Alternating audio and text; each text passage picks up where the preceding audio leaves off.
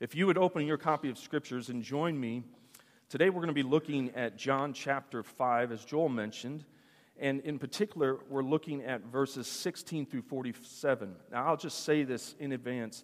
I don't know how far we're going to make it in this. Um, there is the tendency for me to get lost in the minutia, which is really exciting to me if you haven't noticed already. Um, and it's not that minutia is bad or it's insignificant, but I can, I can easily get wrapped up in all the nuances. But the other extreme is then to flatten out things and to suppress the significance of what's taking place in Scripture in order to just get to points quickly. And the weight of an argument comes in understanding the opposition to that argument and the ways in which that argument answers questions raised by those who are opposing it. And so, this is where we find ourselves this morning in John chapter 5 and verse 16. As we saw last week, Jesus, in the first 15 verses of this chapter, has healed a man who was an invalid for 38 years. He told that man to get up, take up his bed, and walk. Now, the man, we don't know the full nature of his infirmity, but he does say that he doesn't have anyone to carry him down into the water when it is stirred, and so therefore he's beyond hope of ever being healed. Well, Jesus speaks a word, and the man is instantly healed and then gets up and walks. The problem was that this was done on the Sabbath. And this man carrying his mat through the temple is confronted by Jewish leaders who were really, they were the hall monitors of the temple. Let's just call them what they were. They were very careful about making sure that people were following the law. And on the Sabbath, if you were a Jew, you were not supposed to do anything. You were to prepare for the Sabbath. It was to be a day of inactivity. It could be a day of worship, but you were not to carry anything. You were to do no work. And so that's what prompts all that follows in the rest of the chapter. Jesus is going to answer their concerns and their anger over the fact that he worked on the Sabbath. So we pick up in verse 16, and we are told there this is why the Jews were persecuting Jesus, because he was doing these things on the Sabbath. But Jesus answered them, and that word answered in the Greek is really Jesus used a word, or John used a word here to say that Jesus is going to begin or began a legal argument which I think is really interesting. You know, these guys are law followers, they're the policemen of the Jewish faith, making sure everyone's crossing their T's and dotting their I's, and they are hawks. And they have a complaint of violating the law, and so Jesus is going to make an argument that is a legal argument. He's going to use the law and he is going to use the criteria of the law of having two or three witnesses that verify the truth of a narrative, a story, of the accounts of an event. We see that in verses 31 through 47. Jesus brings forth testimony from various witnesses his father, John the Baptist, the works that he's doing, and the words of the Father. Four witnesses when the law only required two or three.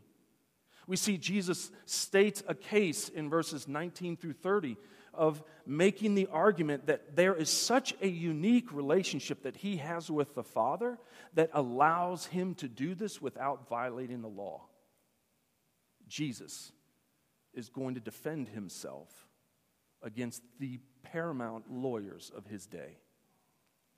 And so Jesus answered them and notice how he answers them in verse 17. My Father is working until now, and I am working. Now, that's a huge, huge statement, and we have to address it. But let's read on a little bit more. This is why the Jews were seeking all the more to kill him, because not only was he breaking the Sabbath, but he was even calling God his own Father, making himself equal with God.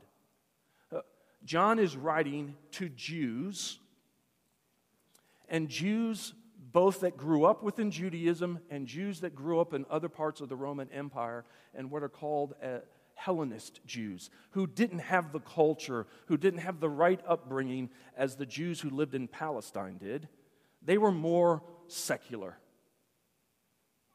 And so he is making it very clear in verse 18 the significance of what Jesus said in verse 17. He gives us kind of his own editorial remarks explaining to us why is it that the Jews were upset that Jesus healed a man. Forget the Sabbath. Why, is, why are they upset that he healed a man? Well, because it was on the Sabbath. When Jesus says, My Father's working and I'm working, why does that bother them?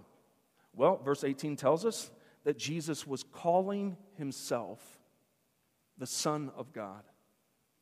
Now, here's something that we don't know automatically about Jews they weren't opposed to calling God our Father in the collective sense. They were the people of God, they were the children of God. That was not an issue. The issue was that Jesus took a very personal approach. He said, He is my Father. A personal, unique, familial relationship. That was the problem. Jesus, no one would speak like that. For these Jewish ears, they heard the holy, infinite God is equal with a flawed and finite man. That's how they heard this. You have dumbed down our God, and you've done this in the temple? That is blasphemy. That is worthy of death. And this is why they were seeking all the more to persecute him. And these words that Jesus was calling God his own Father, that Jesus was healing and breaking the Sabbath, those are both verbs that have this ongoing sense. So, what we see as an occasion for all this in chapter 5, this man was healed on a Sabbath. It seems a random event. John wants us, the readers that he wrote in Greek, they would understand this thing kept happening over and over again. Jesus was not at all afraid to heal somebody or to do a good work on a Sabbath. And this wasn't the only time that Jesus pointed out the unique relationship he claimed to have with God, a relationship that was blasphemous to them. And therefore, Jesus is doing this. This wasn't just viewed as, okay, he, he's a little off today, but then it never happened again. We'll, we'll deal with that one time offense. No, this is an ongoing problem, which is why they are constantly persecuting him. That is the background for where we're at in the Gospel of John. And then what Jesus does in verses 19 through 30 is he defines not only his relationship with God, but he describes how it is that this relationship has to bear witness to itself. Now, in our culture, there are so many differences between our culture and what Jesus explains here, which is what makes this so laborious in making the points. We have sons who don't obey their dads. We got fathers who aren't worthy of following. We've got partial obedience, which is really disobedience. And this all confuses exactly the nature of the Father and the Son, a nature, a culture that was of the ancient Jews. The Father would be represented in his society by the behavior of his sons. They were, in, they were to be a reflection of his good name. Children, you hearing me? When you go into school, when you're with your friends in the mall or in the park, when you're hiking all alone in the Black Hills, the things that you do, the way you talk, is a reflection on your parents. Now, that's not to make it a salvation event. That's not to say about any heavy burdens. This is just the nature. People will meet you and they will draw conclusions about your parents. And in the ancient world, that was taken a whole lot more seriously than it is today. And so when Jesus says that he and his Father had this unique relationship, and then he says in verse 19, Truly, truly, I say to you, three times he will use this phrase. And that's just, a, that's just him saying, not that the stuff I've said already is not true, but guys, lean into what I'm about to say because you need to know this truth. Here's the truth I say to you the Son can do nothing of his own accord, but only what he sees the Father doing. For whatever the Father does, that the Son does likewise. You see what he's talking about? He's talking about the, the intimacy of knowledge and proximity. This is not remote education. Jesus has been with the Father to such an extent that he doesn't just remember things his dad taught him, he exactly imitates the things his dad taught him. And in fact, it goes beyond just mere imitation to a self governance. Jesus says, I cannot, nor will I do anything other than what my Father has told me to do. That's a whole nother world. He goes on. Not only does he say he's imitating the Father and that he is going to do likewise, but look at verse 20. He says, The Father loves the Son and shows him all that he himself is doing. This isn't a, a father. We don't have a heavenly father who's only kind of revealed part of himself to his son. Jesus knows everything about the Father because the Father has invited him in to observing all that he has done. The Father indeed loves the Son. Now, again, I'm telling you things that are we understand the language, but there is a real significance behind this because Jesus has so coupled himself with the Father in heaven that it is blasphemy. And when he says, I'm only doing what I've seen him do, it raises the question Are you kidding me? You're breaking the law. You're a man. And now you're going to tell me that God loves you? So let me ask you this question Have you thought about does God rest from work on the Sabbath? He gave the law to Moses. On the seventh day, you shall rest, cease from all work. You're not allowed to gather firewood. You're not allowed to cook. It's a day of holy rest. It shall be this way for all your generations. So, is God resting on the Sabbath? We're told in Genesis 2 and verses 2 and 3 that on the seventh day God rested from his creative work. And so as we think about how, how does this work, God stopped creating after six days and rested. Does that mean the Sabbath was a day of inactivity as it came to be purported by the Jews? Well, think about it this way. And thankfully, a lot of people who are smarter than us have thought about it. So let me tell you what they think. It's this logical argument. If God is sovereign over all creation and he decides to check out every seventh day, then all creation that's held together by the very power of his word, as we see in Colossians, would go into chaos. I mean, let's just look at our own homes for a moment here, folks. When the parents are away, what happens with the kids? It's like Lord of the Flies, right? You come home and they're like wanting to beat each other up. All the, there's a mess everywhere. They're into stuff they're not supposed to be. If God took his hands off the steering wheel and just set everything on autopilot, this world would not be able to function. There is no argument that God does indeed work on the Sabbath. Jewish historian Philo and many other Jewish rabbis, their writings are existing even today, and they recognize the fact that God has to work on the Sabbath, or else everything would fall into chaos, and that God is not guilty of breaking his own law by doing so. And they, they came up with two arguments for the reason for this. The Sabbath, there was a prohibition, prohibition against carrying anything outside of your house. Well, if all creation belongs to the Lord, and there's nothing outside of that which he has created, can he ever leave his home? No.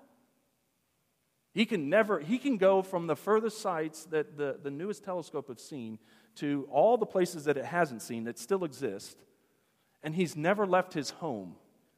He's omnipresent, he's transcendent above it all.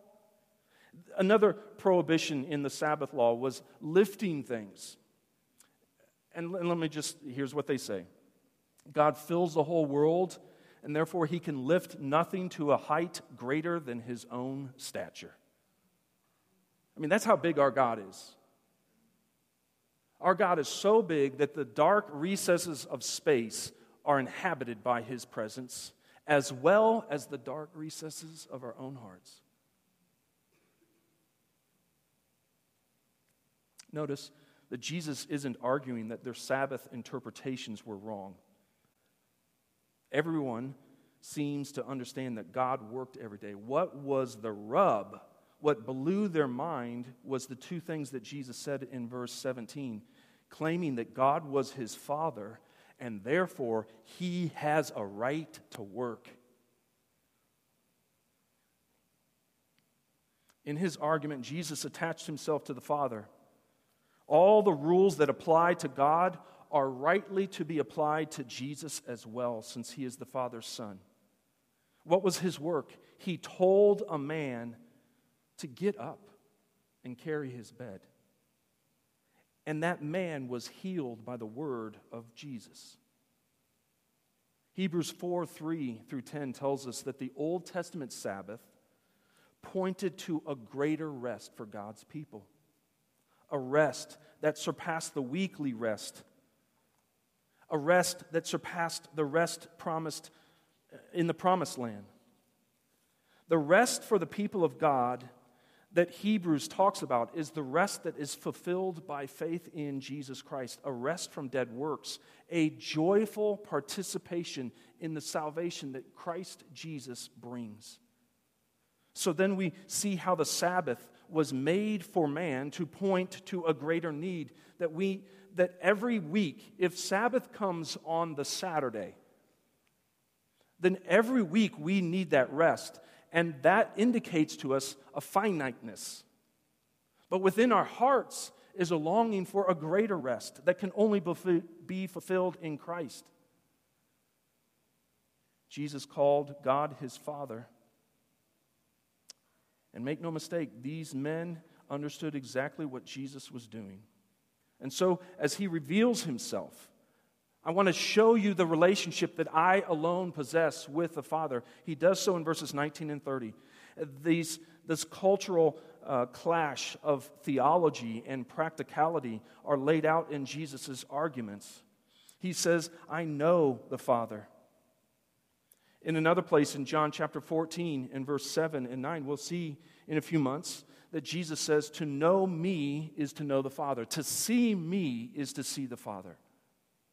In other words, friends, as you read your New Testament, and as you read about Jesus' actions and interactions, his words and his deeds, you are being confronted with the living God. You are seeing the very heart of God in his character, his words, his actions what we see in Christ is paralleled in the Father. That's what Jesus is saying. There's no, there is no fraction, there's no infinitesimal division between He and the Father. They are one and the same. And as you look at verses 19 through 22, Jesus supports this argument that He is the Son of God with four statements. Whatever the Father does, the Son does likewise, verse 19. Verse 20 The Father loves the Son and shows him all that he is doing. Here's the third argument Jesus makes in verse 21. Just as the Father raises the dead and gives them life, in the Old Testament, Elijah did this. So also the Son gives life to whom he will, in verse 21. And here's the third the fourth way in which Jesus supports his argument that he is the Son of God. The Father judges no one, but has given all judgment to the Son.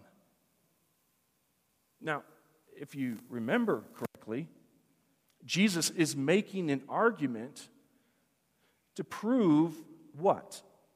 You look at verse 23. we haven't read it yet. The Father judges no one, verse 22, but has given all judgment to the Son, so that all may honor the Son just as they honor the Father. Whoever does not honor the Son does not honor the Father who sent him. Truly, truly, I say to you, whoever hears my word and believes him who sent me has eternal life. He does not come into judgment, but has passed from death to life. Truly, truly, I say to you, an hour is coming and is now here when the dead will hear the voice of the Son of God, and those who hear will live. Jesus has declared that the Son, by the Father's will, the Son will receive the same honor that the Father receives. And whoever refuses to honor the Son dishonors the Father.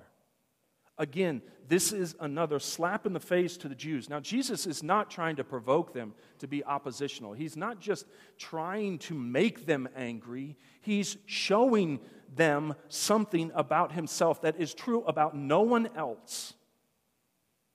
He is the unique Son of God, and therefore, he deserves a unique form of praise. Jesus declared that the work he's doing is actually the Father's work. They share the same mission and purpose. God works on the Sabbath, so must the Son. Neither are breaking laws, since they own all of creation. How do we reconcile this? This idea that Jesus says, The glory that you say you give to the Father, you are supposed to give to me. How do we reconcile it with Isaiah 42 8 that says, I am the Lord, that is my name, my glory I give to no other. But Jesus is not any other. John 10 31, Jesus says, I and the Father are one. And let's just take a pause for a moment because I, I, am concerned that the heaviness of this, and heaviness by the doctrinal nature of it, the, the nuanced but important realities that are being communicated, could be lost on us. I don't want anyone to make the mistake of missing the point.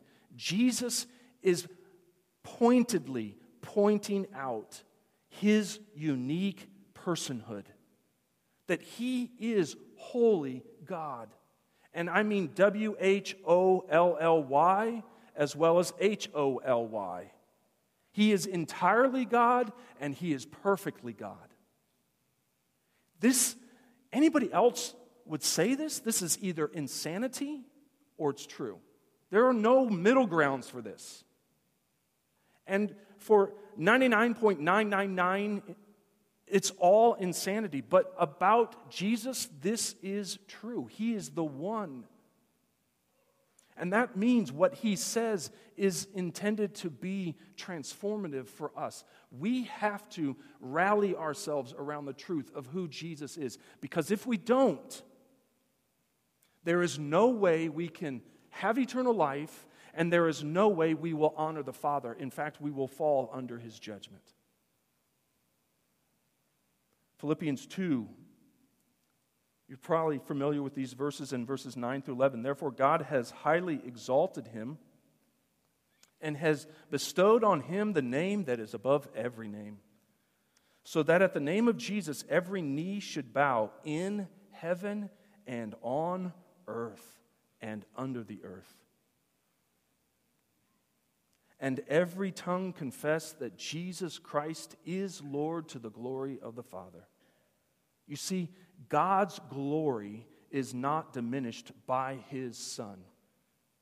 Because Jesus is the perfect representation of the Father. And what Jesus says next in verse 23 is either entirely true or entirely insane. Because he makes himself equal with God. If you don't honor the Son, you don't honor the Father. And so, if you're a non Christian, you're here today, thank you for coming, but please hear what Jesus is saying. He is God.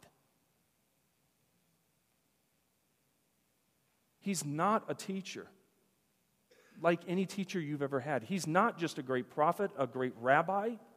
He's not a miracle worker. He's not someone who was blessed or who was touched. He is God.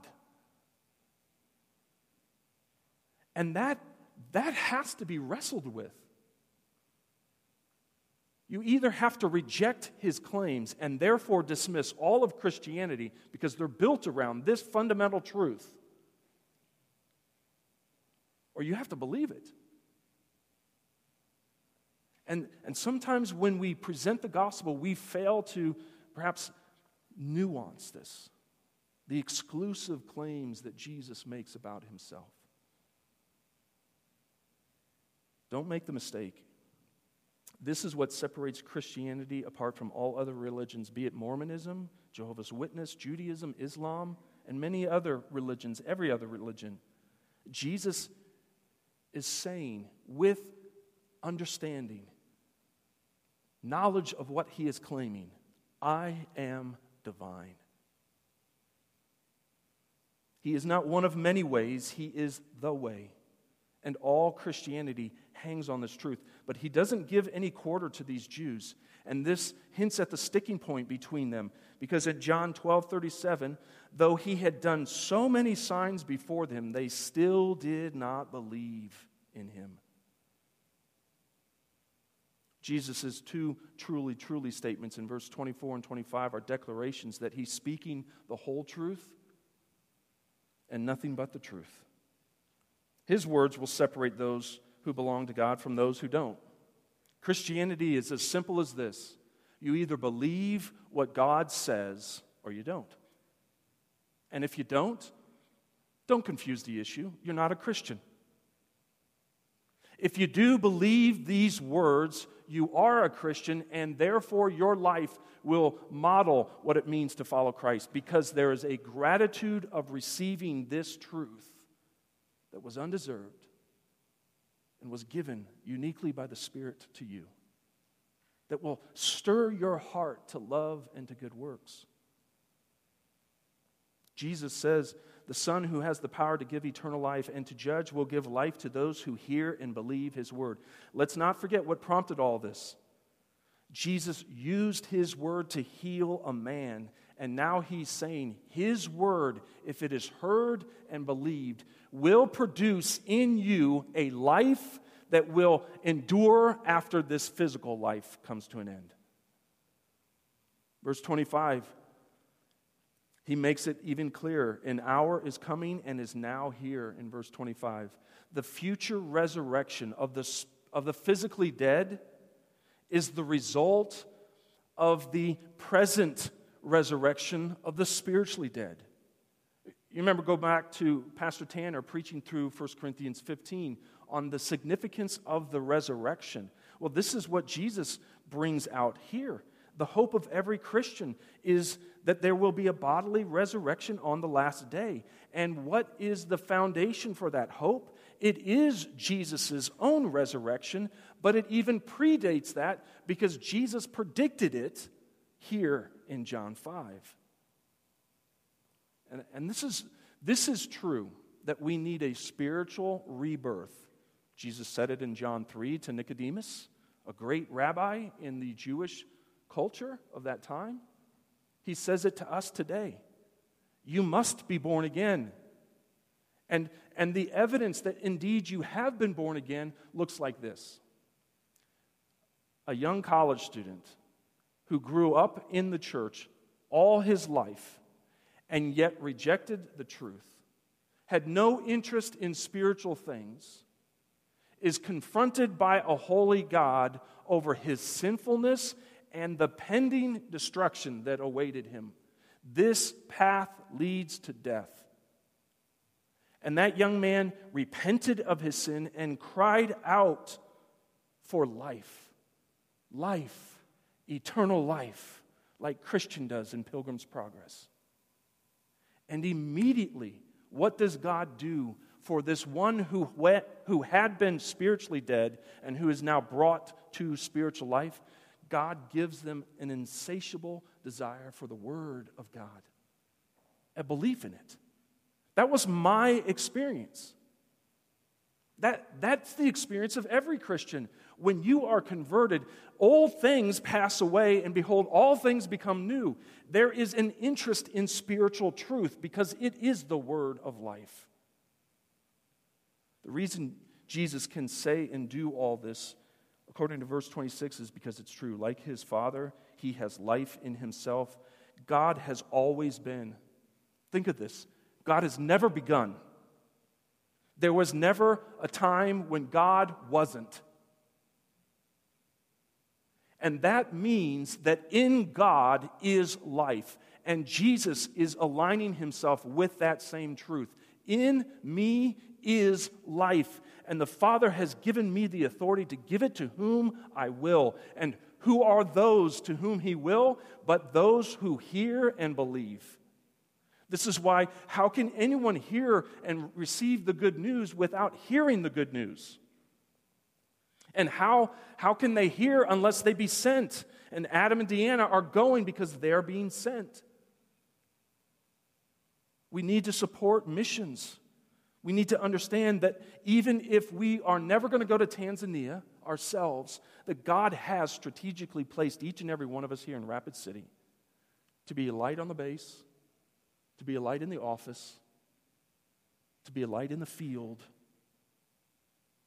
You are sent. And God desires to give life to the one he made in his image. That's why we as human beings are able to procreate, to give physical life to children, but Jesus alone can give eternal life. Verse 27 points out to the other half of this reality. Jesus says there, For as the, uh, sorry, and he has given him, the Father has given him authority to execute judgment because he is the Son of Man. Do not marvel at this, for an hour is coming when all who are in the tombs will hear his voice and come out. Those who have done good to the resurrection of life, and those who have done evil to the resurrection of judgment. I can do nothing on my own. As I hear, I judge, and my judgment is just, because I seek not my own will, but the will of him who sent me. Jesus is completely clear about what he's saying here. Not only has the Father given the Son of God the authority to give eternal life, but the Father has also given the Son of God the authority to execute divine judgment. Jesus uses a term, you might see it capitalized in your English translation. translation. It's the Son of Man. That's a title that comes from uh, Daniel chapter 7, verses 13 and 14. In one of his visions, God revealed to Daniel that there was one like the Son of Man. That means he was a human being who stood in the presence of the Ancient of Days, that is unmistakably the throne room of God, and this man was able to stand before the holy God, and the holy God gave him authority to execute judgment upon all the nations of the earth and to destroy them and to establish his kingdom that would fill the earth. This image was not lost on these Jewish listeners. Jesus has now declared himself to be the Son of God, divine, and then he marries those two terms, the Son of God with the Son of Man. And he says, they all find their fulfillment in me. That's why we sang that song that Joel introduced. All these Old Testament pictures that point to the greater fulfillment in Jesus. Jesus, he wants them to understand that the Son of Man in Daniel 7 hints at the incarnation, and the gospel makes it clear that Jesus was both fully man and fully God. He knows what it's like to be a human, to be rejected, to suffer. He knows what it's like to go hungry and to be exhausted by your work, to be misunderstood, to be persecuted. By adopting these two titles, Son of God and Son of Man, Jesus is emphasizing his humanity and his authority. He is God's judge. And as we've seen from verse 19 on, the Son of God has this unique relationship with the Father in order that he can reveal the Father to us. If Jesus had not come, there would be no eternal life for anyone. The psalmist says, Who can ascend to the Most High, the hill of the Holy One of Israel? No one can.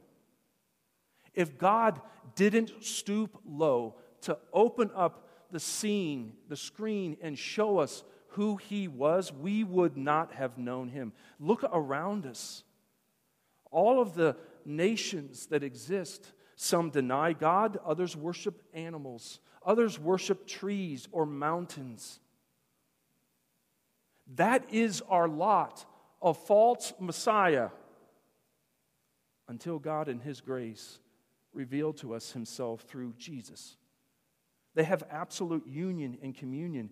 And Jesus is showing us that all who reject and ignore his words will fall under the judgment of the Son of Man. How should this revelation be received? The fact that there is indeed a holy God, that all that we see and touch, the activities of our lives and days, are not the final, finality of our lives that there is going to be a day of judgment. There will be a time when the Son of God will speak, and the power of his words will raise the dead, and some will be given eternal life based on their faith in Jesus in the here and now, and those who rejected Jesus' words and rejected the Father who sent him will be sent into everlasting torment. How should we respond to these realities? That because of our sin, we have made ourselves enemies of this holy God. That in fact, even as He reveals Himself to us, we chafe at that. We don't want His authority. We don't want His supervision. We don't want His help. Jesus is asking us to hear and believe. The reality is, he is the only way to know God. The reality is, He alone has the power to give eternal life. There is no other way. None. Not good works, not your system, not another system, not any other religion, no other person. A rejection of Jesus is a rejection of the Father and a rejection of all hope of escaping the wrath to come. Verses 28 and 29 show us the Jews understood exactly what Jesus is saying. Guys, pick your chins up off the floor. Why are you shocked and amazed at what I'm saying to you? There is an hour coming when all who are in the tombs will hear my voice and they will come out. The day is coming when this powerful, life giving Word of God, who is incarnate, will raise the dead some to life everlasting, and others to judgment and condemnation. You see, the life that Jesus is offering is a present reality and a future certainty. Spiritual rebirth here today guarantees you eternal life on that day. In John 5:30 Jesus said, "I can do nothing on my own.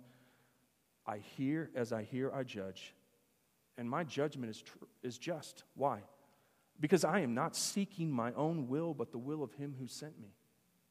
I, Jesus is not motivated by getting a following.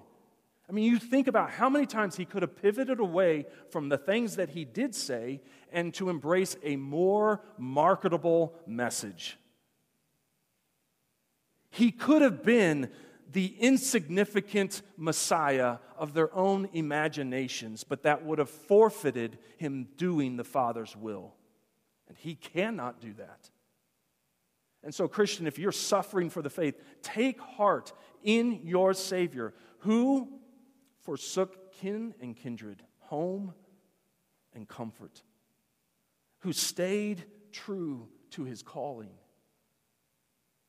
He counted these things it says of Moses, he counted the things of the earth as, as insignificant because he understood the realities. This is our Jesus. And so Jesus is saying, only those who hear what I say and do what I'm calling them to do can receive eternal life. And he reaffirms in verse 30 what he has said in verse 19. I told you that I didn't think we'd get through it all, and we won't. We'll pick up at verse 31 next week. But I'd encourage, or not next week, I won't be here. Um, I'd encourage you to read through these later this afternoon, verses 31 through 47. And you see the arguments that Jesus makes. What the Father himself says to Jesus as a means of personal reaffirmation. What John the Baptist had said about Jesus. what the Father's works testify to, no one can do the things Jesus did if he weren't the real deal.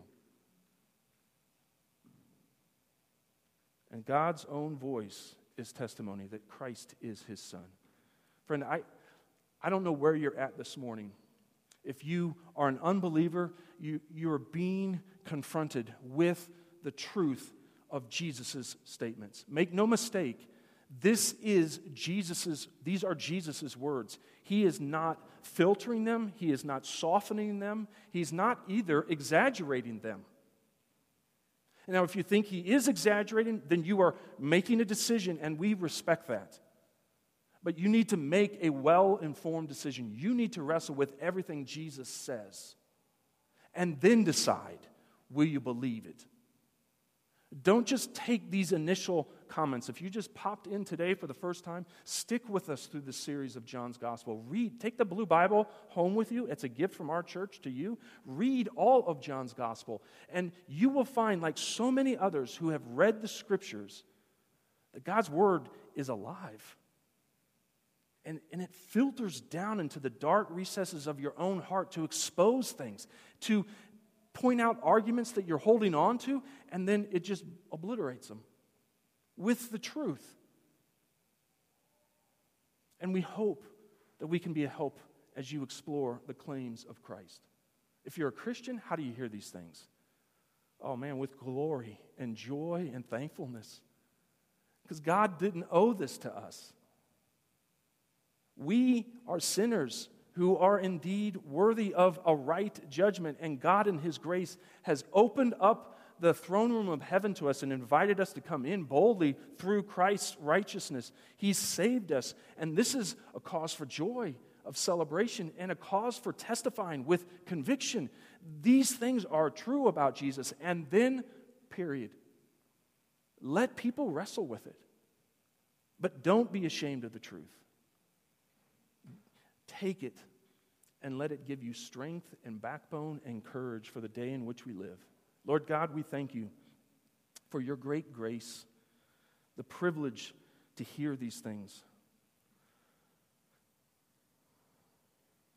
Father, we simply pray that what Jesus has said about himself would be believed on by people in this room. That in it you would indeed fulfill your promise for those who hear and believe the words of Jesus, and that you would grant eternal life, both in this day and in that day. And that God, you would give us a boldness, a strength, a conviction that the work Jesus has done is the work that he's called us to do. To follow him, even in the face of opposition, to be a witness of his unique relationship with the Father, and that we as Christians, Lord, that you would grant us an understanding mind about these things. That life is in Christ and only in Christ. I pray that you would help us even as we conclude our service here in just a few moments and we go our separate ways, Lord. Let these things rest on our hearts to give us a hope, to give us a, a strength, a perseverance in the faith. And Lord, we pray for much fruit. In Jesus' name, amen.